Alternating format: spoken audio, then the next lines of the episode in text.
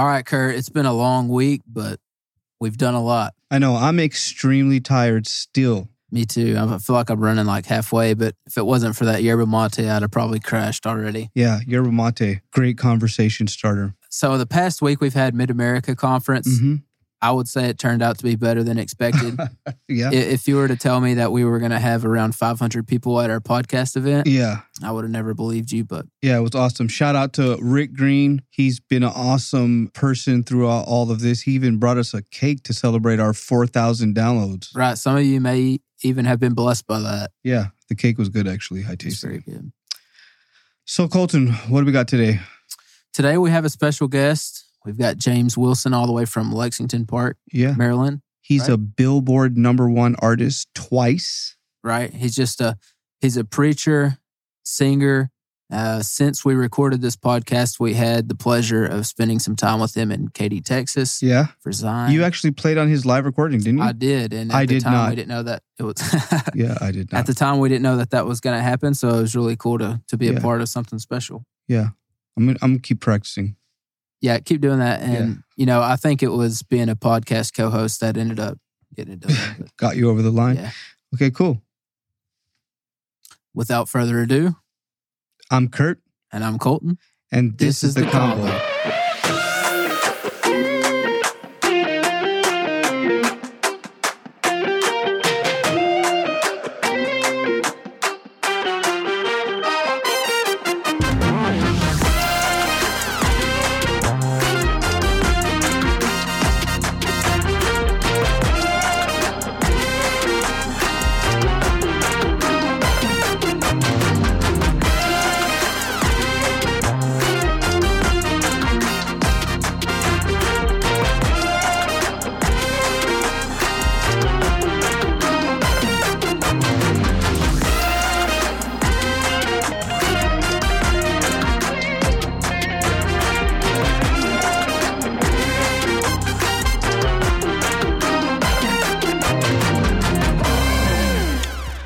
let's get started. Welcome back.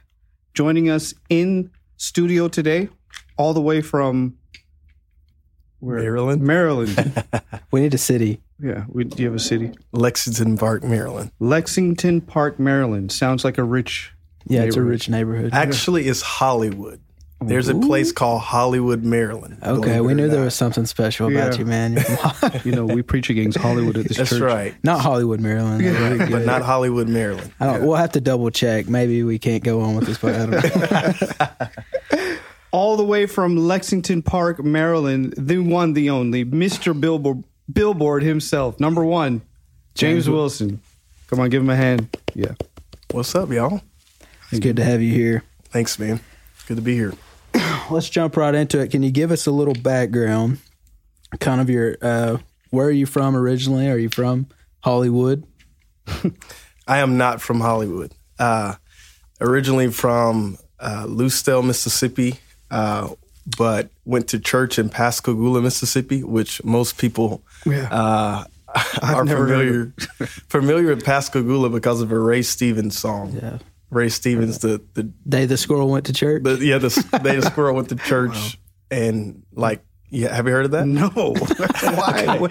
There's this it's a there's sleepy this- little town. I is feel so lost. So there's there's this Ray Stevens song about this squirrel that gets loose in this church, like this really dead church, yeah. and like gets on this lady's leg and she starts shouting, and then the whole church thinks she's like you know getting the Holy Ghost, and they start having revival. And the name of the town is Pascagoula, and it's an actual city because I'm from there. So Man, that's awesome. yes. That be it. That's it. Wow. Yeah, you got to hear the whole thing. I, yeah. I'm going to go do my home. I should have done, listen to Yeah. my, before I got here. Yeah. Wow. Pascagoula, Mississippi. Mm-hmm. Are there any major cities close? What would be the closest? Uh, I mean, it's Mississippi, so it's not Yeah. like major cities, but probably the closest city that people, most people would know, a lot of people would know is Biloxi, Gulfport, Yeah. Oh wow. So casinos. I've been down bad there. I stuff. didn't know that's where it was at. Yep. hmm So tell us about your family. So I have um, four sisters and no brothers, Wow. which uh, that was really cool growing up. And Like it really was. I, I love my sisters. I wouldn't trade them for uh, for any brothers. Uh, but four sisters, uh, no brothers, mom, dad. Um, grew up really close to my grandparents, really close to them. Uh, but yeah, man, I'm I'm thankful for my family. We had a really musical family, Mhm. so I know I may be kind of skipping ahead there, but uh, that's really kind of where I got my start in music was just around my family. So your sister sing? Uh, yeah, but you know what's funny? They they don't sing because they don't feel like they can sing like me. Uh huh. But it's it's really interesting, man. Like with musical families, their bar is me, and so if you ask them if they can sing, they're like, "No, I can't sing," because they can sing like me, but Yeah. they're they're actually really good Right, right, singers. right. But to them, they're like, "No, I can't sing because I can't sing like James." wow. Do any But- of them write or create No. music? Play No. instruments? So I have one sister that I took piano lessons with when we were like, I was like 13 and she was like 11 and we did like classical lessons together, Mhm. but she never stuck with it. So, um, Heather, she played a little bit. She can still play some. Um, Lauren played bass a little bit when we were uh, teenagers. Uh, but kind of the same deal. Like they all are very musical. They can play stuff, Mhm. but my dad's a pretty good organist and pianist.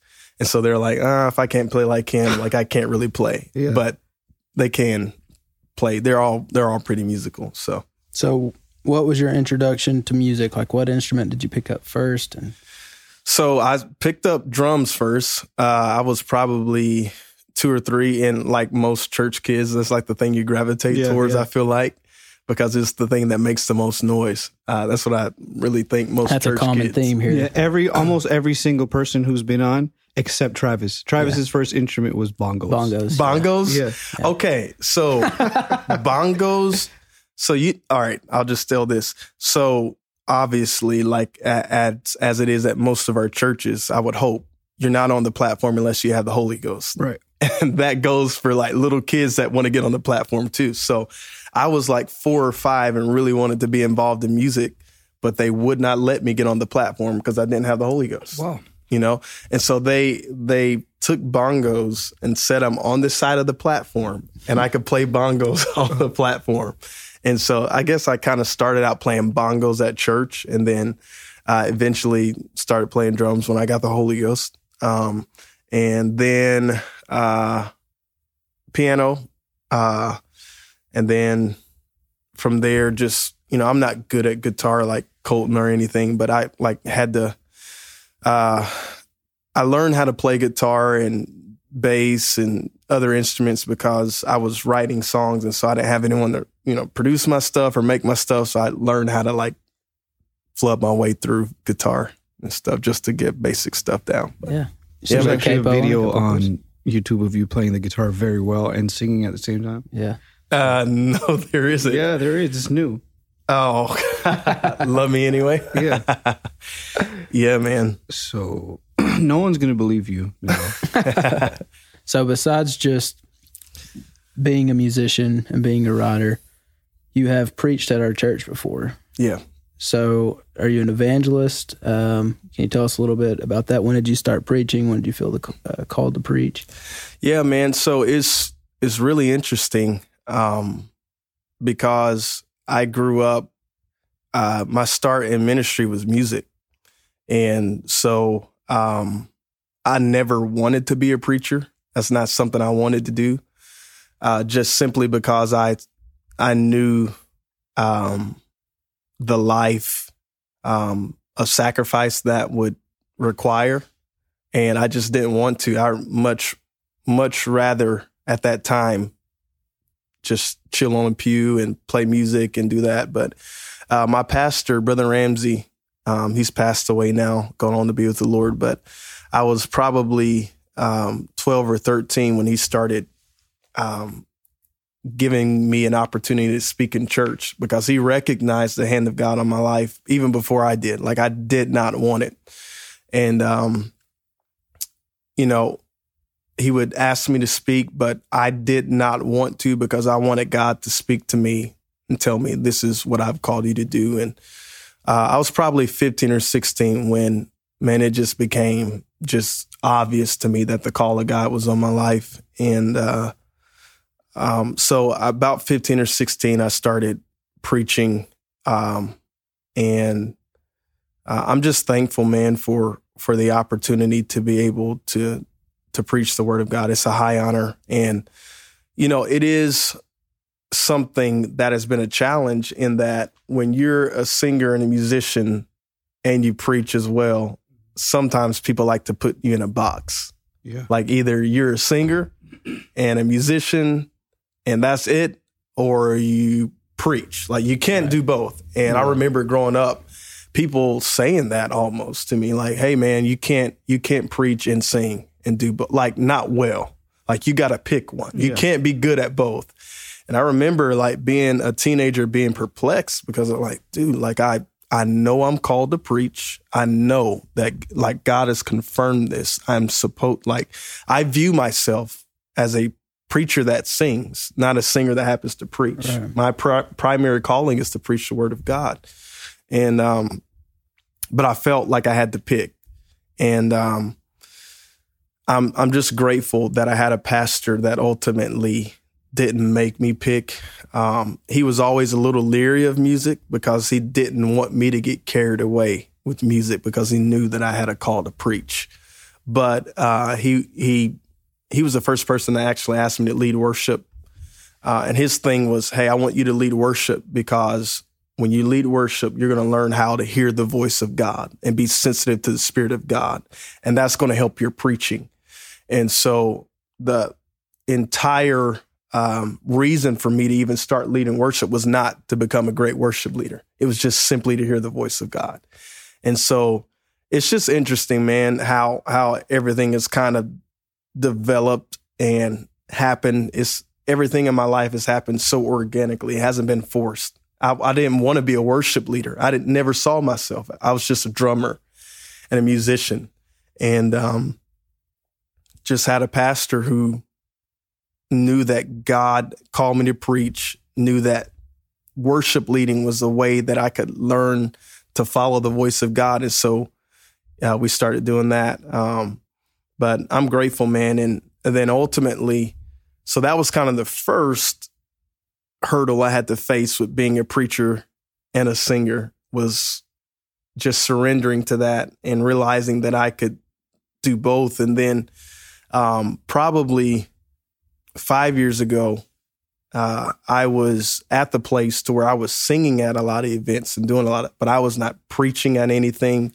I wasn't preaching at home. I wasn't doing, and so at that point, I was feeling like God, you've called me to preach. I'm not getting any opportunities right now. It's like you know, I don't, I don't want to do this anymore. You've called me to preach. There was just this burden and this uh, desire to preach the word of God and I was having a conversation with Court Chavis.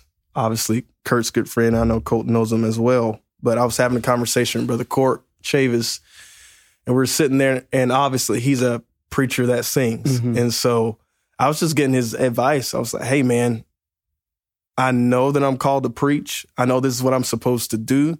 But right now, all I'm doing is singing, and I'm frustrated. And to be honest with you, I want to quit singing. I don't want to lead another worship service. I don't want to do another event. Um, I, until things start happening for me and my ministry to preach, I don't want to do anything.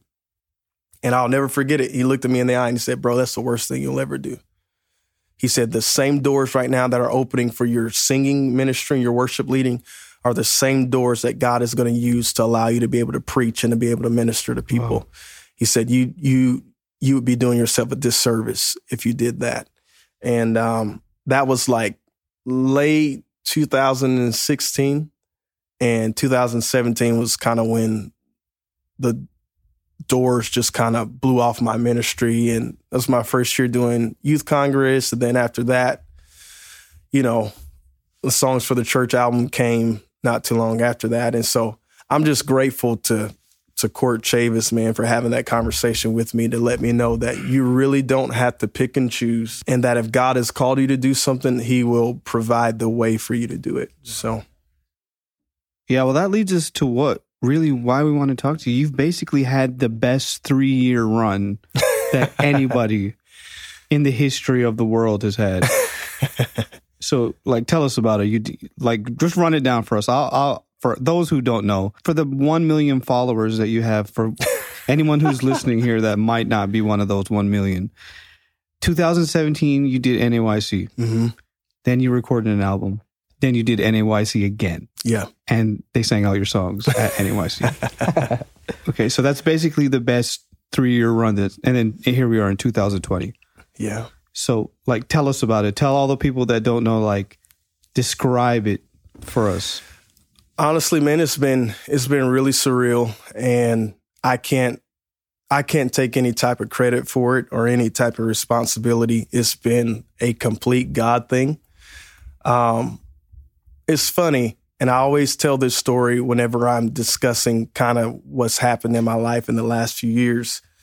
Uh 2000 into 2016 i hear through the grapevine that aaron curtis is doing the music for nayc I met Aaron like once, like really briefly, and he didn't even. We talked about it later. He didn't even remember us meeting that first time, and so the thought goes through my mind, um, man, I really need to try to find a way to reach out to Aaron to like position myself to be able to do youth congress in 2017, and that thought went through my brain for probably 10 seconds before God just spoke to me and just, you know, in a cl- very clear way, and said, James, you've never done this. Yeah.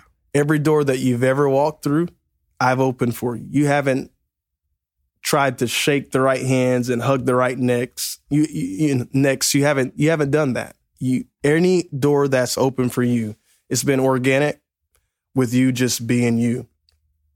And and so I said, you know what, God, you're right. I'm not. I'm not going to try to position myself. I'm just going to. If I get a call, I get a call. If I don't, I don't. Because I think you know people in the apostolic movement know that youth congress is a huge it's a huge platform. And when you when you get to sing on that platform it does give you visibility and to you know to some extent opens doors for you to be able to um you know at least have a platform to be able to grow in your ministry. So anyways not too long after that i got a call from aaron Mm-hmm. and Aaron had heard from someone else that they should have me and he asked someone else and they said, "Hey man, if you don't have anyone, have James." And so it was a cool learning moment for me in that season to um, realize that when when doors open uh, organically and they are of God, no man can shut them. And so that's really what the story of the last three years has been. It's been God doors. I can't claim to know how I was able to do this or how this was able to be, but man, it's been it's been a cool run uh, to be able to uh, do the songs for the church album and it, it's you know all the incredible, I guess, commercial success and even more so than that, just the success of our churches being able to do it and rally behind it. Like that's been the big thing for me more, more so than the commercial success. is the fact that apostolic young men, young women have rallied behind this and felt like they have something to be excited about. That's been great. And then to do Congress in, you know, 2019 again, it was, it was incredible. I mean, I could talk about. There's so many nuances about that whole the whole three years that we could talk about, but it to sum it up, it's been incredible. So we've talked about those few years. What do you have coming now? What's coming up next for you? Um, so right now, man, we are working on a new project. Um, so the last project was called Songs for the Church, Mm-hmm. and we're working on a new project now called Songs for the Nations. Wow. And so the basic idea behind behind Songs for the Nations is, um, you know, in a world where nation is divided against nation, uh, there's a kingdom that is united by the worship of one God. And so this album is just a celebration of that. It's a celebration of diversity, the the beautiful diversity that is the body of Christ, um, and a celebration of the unity of all these different nations together uh, in the body of Christ. In a world where people are divided, the one place, the one light where people are not divided, but people in fact are coming together is the body of Christ. Yeah. And so that's that's really the heart and the vision behind songs for the nations. And so we want the album to be eclectic, um, and by eclectic, uh, you know, we want to you know have different styles of songs. So we want to have some Latin stuff on there. Uh, Kurt and I are working on a Caribbean tune that I think will probably be on there, and uh, just a bunch of different types of music that will hopefully reflect the the diverse body of Christ. And obviously, you can't do every single genre and every single style of song, but we want to, as much as we can, reflect uh, the body of Christ with this album. So we're excited about it. We got we got the same crew returning. Um, uh, same team as last time. And Live project again. live project. Yep. And so we're excited about it, man, because last time when we were doing this, we were none of us really had played together before, sung together before. Uh, you know, we had a couple of us like Andy and I think Andy Gideon and Travis and Brandon. So that's you know that's a pretty good amount had played together. Sorry, only Andy get Andy Travis and Brandon that played together at Youth Congress, and everyone else was was brand new. So that was a a big deal just getting everyone together and trying to gel in that one week, which you guys have done recording, so you know all about that. Um, and then the singers never sung together before. So now we've, you know, we did the songs for the church project. We did a tour last year. And so we feel like we're a family now. And this project, I think, is going to be even easier from a recording standpoint. There's chemistry there. You know, as musicians, as singers, we all know how important just chemistry is. You cannot replicate uh, the sound that comes from just playing together and singing together. So we're really excited about it because we have some tenure now, and uh, we're yeah, we're just excited. think it's going to be great. So So, you know, with that being said, like I feel like I would personally describe you as like a leader um among apostolics uh in many facets. So um what would you say to that young man or young woman out there that's, you know, they're young, Mhm. maybe not even necessarily young of age, but young in, in the ministry of what they're doing? What would you tell them, you know, when they're feeling discouraged, when they're feeling unsure of like how to get to that next step? yeah, um, what would you say to that person or that person that's battling with um, you know, the that feeling of am I good enough to do this? Like Yeah. what what would you say to that young person?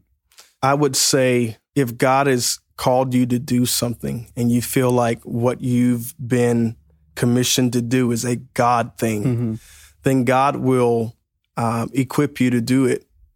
And you don't have to, and I alluded to this earlier, you don't have to shake the right hands. You don't have to meet the right people. You don't have to have the right last name or go to the right church in order for that to happen. I'm a witness of that. Um, that doesn't mean that God doesn't bring people into your life that can help you. I'm not saying that. But what I am saying is you don't have to posi- position yourself uh, in a p- place and in a way that all you're trying to gather from people is what they can do for you Yeah. you know um, one thing that i really tried to do whenever i was kind of coming up if i can say it that way um, is i would ask questions and i would try to in an organic way get around people that could help me and i would never ask for people to do stuff for me but i would ask questions to help better me and so the questions that i would ask would not be hey man, what do I have to do to play at Youth Congress? Which I've gotten that question from, from kids before. Hey man, what do I got to do to play at Youth Congress? Like, you know, what do I need to do? And that Don't those- you don't you have to get like hundred likes on Instagram or something? yeah, you at least got to have 100 Yeah, likes on 100 likes. Instagram. Certain amount of followers. Yeah, yeah. No way you're going to get a call if you don't have at least 2,000 followers and, you know, 100 like per video. um, but, you know, I would, I get that question, what do I have to do to, to play at Youth Congress? But I would never ask questions like that. I would always ask questions like, hey, what, what can I do to be a better songwriter? You know, because when you ask someone that, that is, that you admire, you look up to, they're they're going to look at you and say, "Hey, that person's not trying to get anything from me. to uh, help them climb the ladder. They're trying to really better themselves and they're going to respect you and honestly be more open to giving you an opportunity Mhm. to do something. So I would say to that person, you know, there's nothing wrong with meeting people, but you don't have to position yourself to try to climb some ladder. Um, if God has called you to do something, He will prepare the way. He will equip you to to do whatever you you've been called to do. And I'm a perfect example of that. I come from a little small town in Mississippi. My parents don't have some big last name. I'm not a preacher's kid. I come from a church of uh, probably 90 people growing up, you know, um, in, in my home district of Mississippi, I was overlooked at camp meetings and camps and district events. You know, I, I remember being a teenager and uh, just thinking like, man, I can sing. Like I can do that. You know, and you have these kids up there that were doing it, and I would think, man, I like I think I can do that just as good as them, you know. but I never got opportunities. I was overlooked until I was 19. Um, and I'm 29 now. So, you know, for the past 10 years, um, I've been experiencing just kind of a steady climb, I guess you could say. But for the first 19 years of my life, it was a lot of preparation. And so, um, what I did you know, throughout my teenage years at about 12 was kind of when the switch was kind of flipped for me. Um, I started really getting serious about songwriting. And at 12, um, I started um, just trying to put together songs. And my dad showed me, Kurt, you probably remember these, uh, the Yamaha EX5s. Oh yeah. Yep. So the the Yamaha EX5 is what we had at the time, and my dad showed me how to use a sequencer on it. So I literally would use that sequencer, make little tracks on there, and then record it onto. Uh, man, what was that uh, program on the PC where you could record sound? Was it just called like Sound Recorder or something like that? You know what I'm talking Yeah, about? you're talking about. It's like it was very generic, like sound recorder.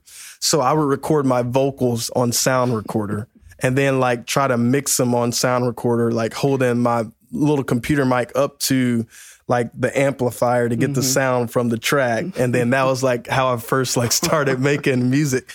But I just got I was just really hungry to learn and and be and I didn't have anyone. My dad didn't know anything. He was a musician, but he didn't know anything about songwriting or production or anything like that.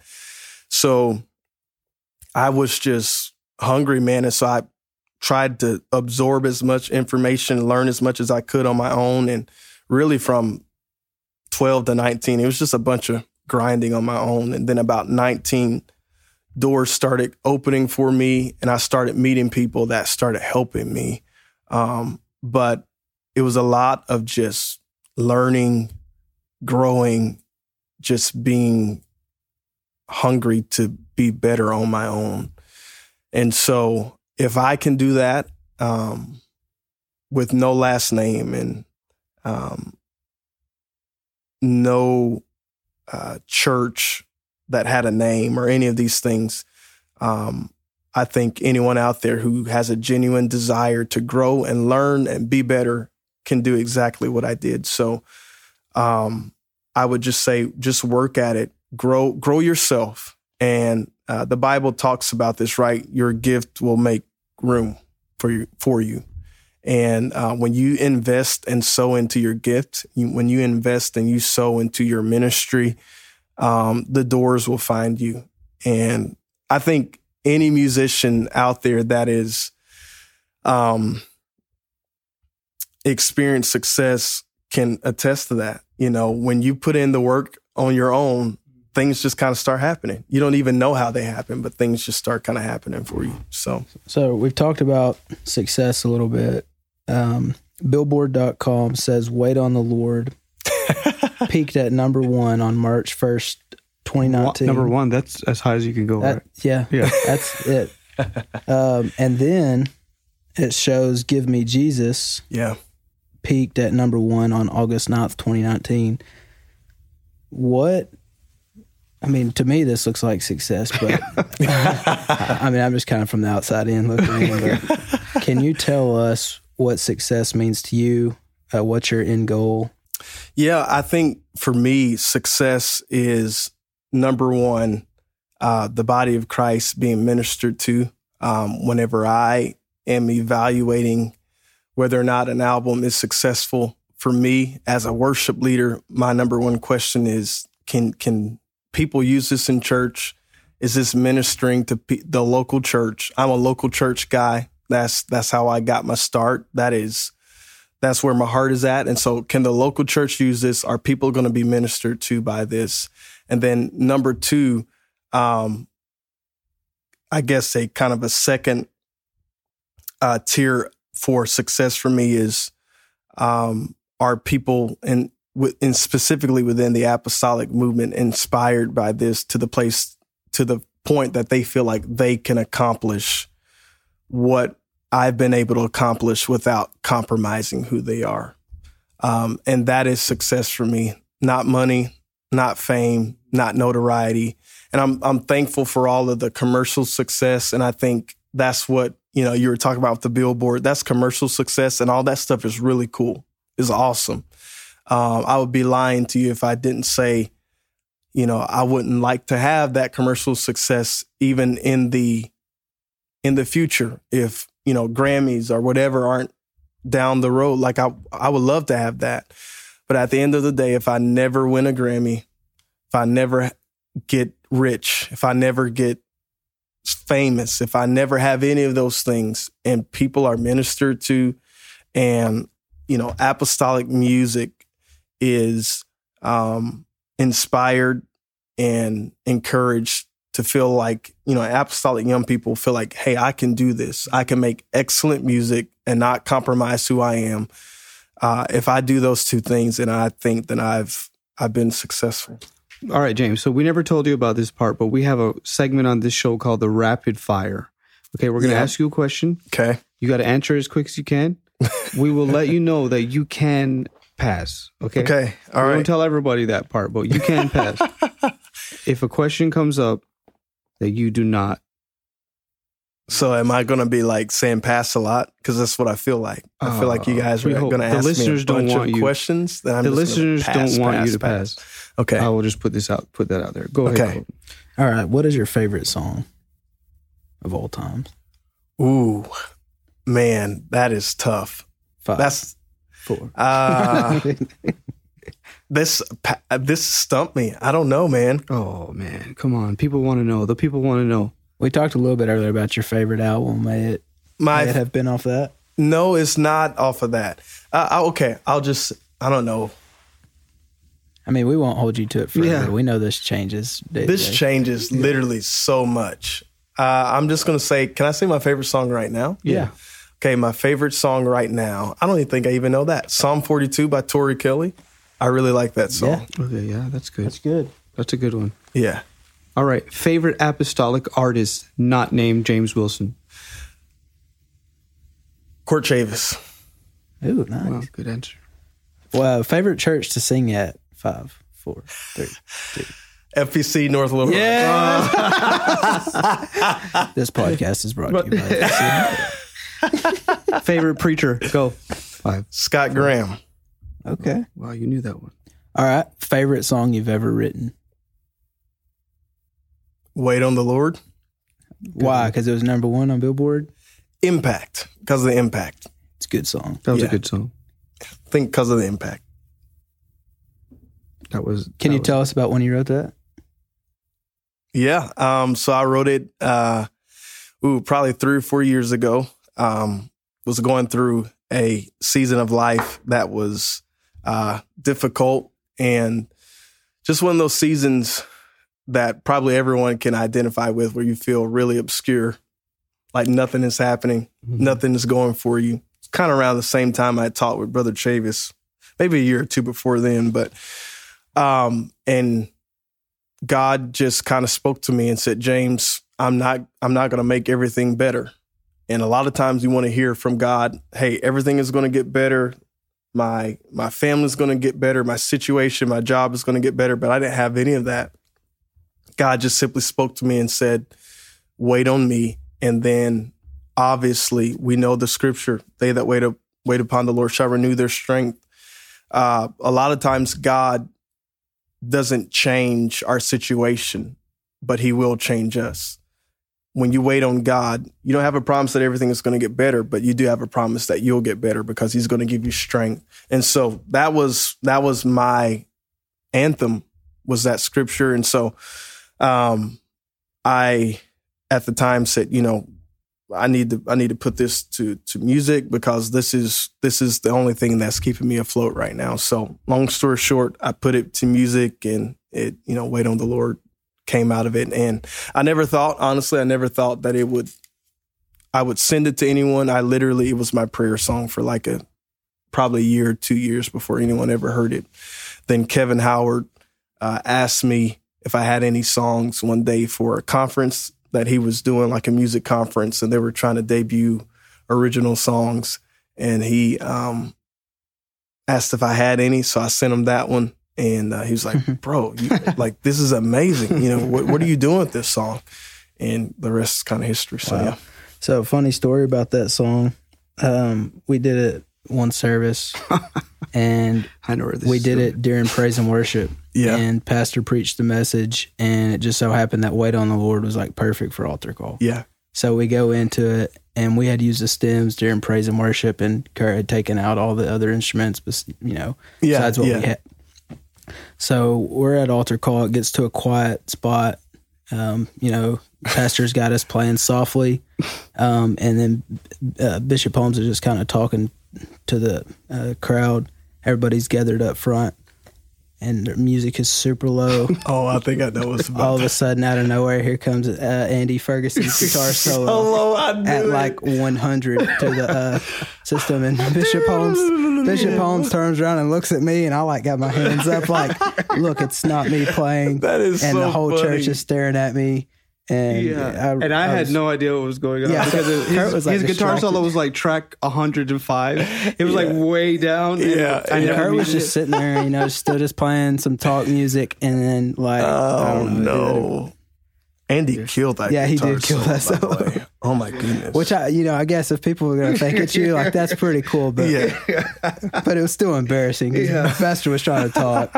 People were crying down front. Yeah. that's awesome. All right, James. Well, we want to thank you for being a guest. You know, don't judge us too hard. We just started being podcasters. Now this was fun, man. Thanks for having me on. And uh, Actually, we have one more question. Are you married? I am not married. All right.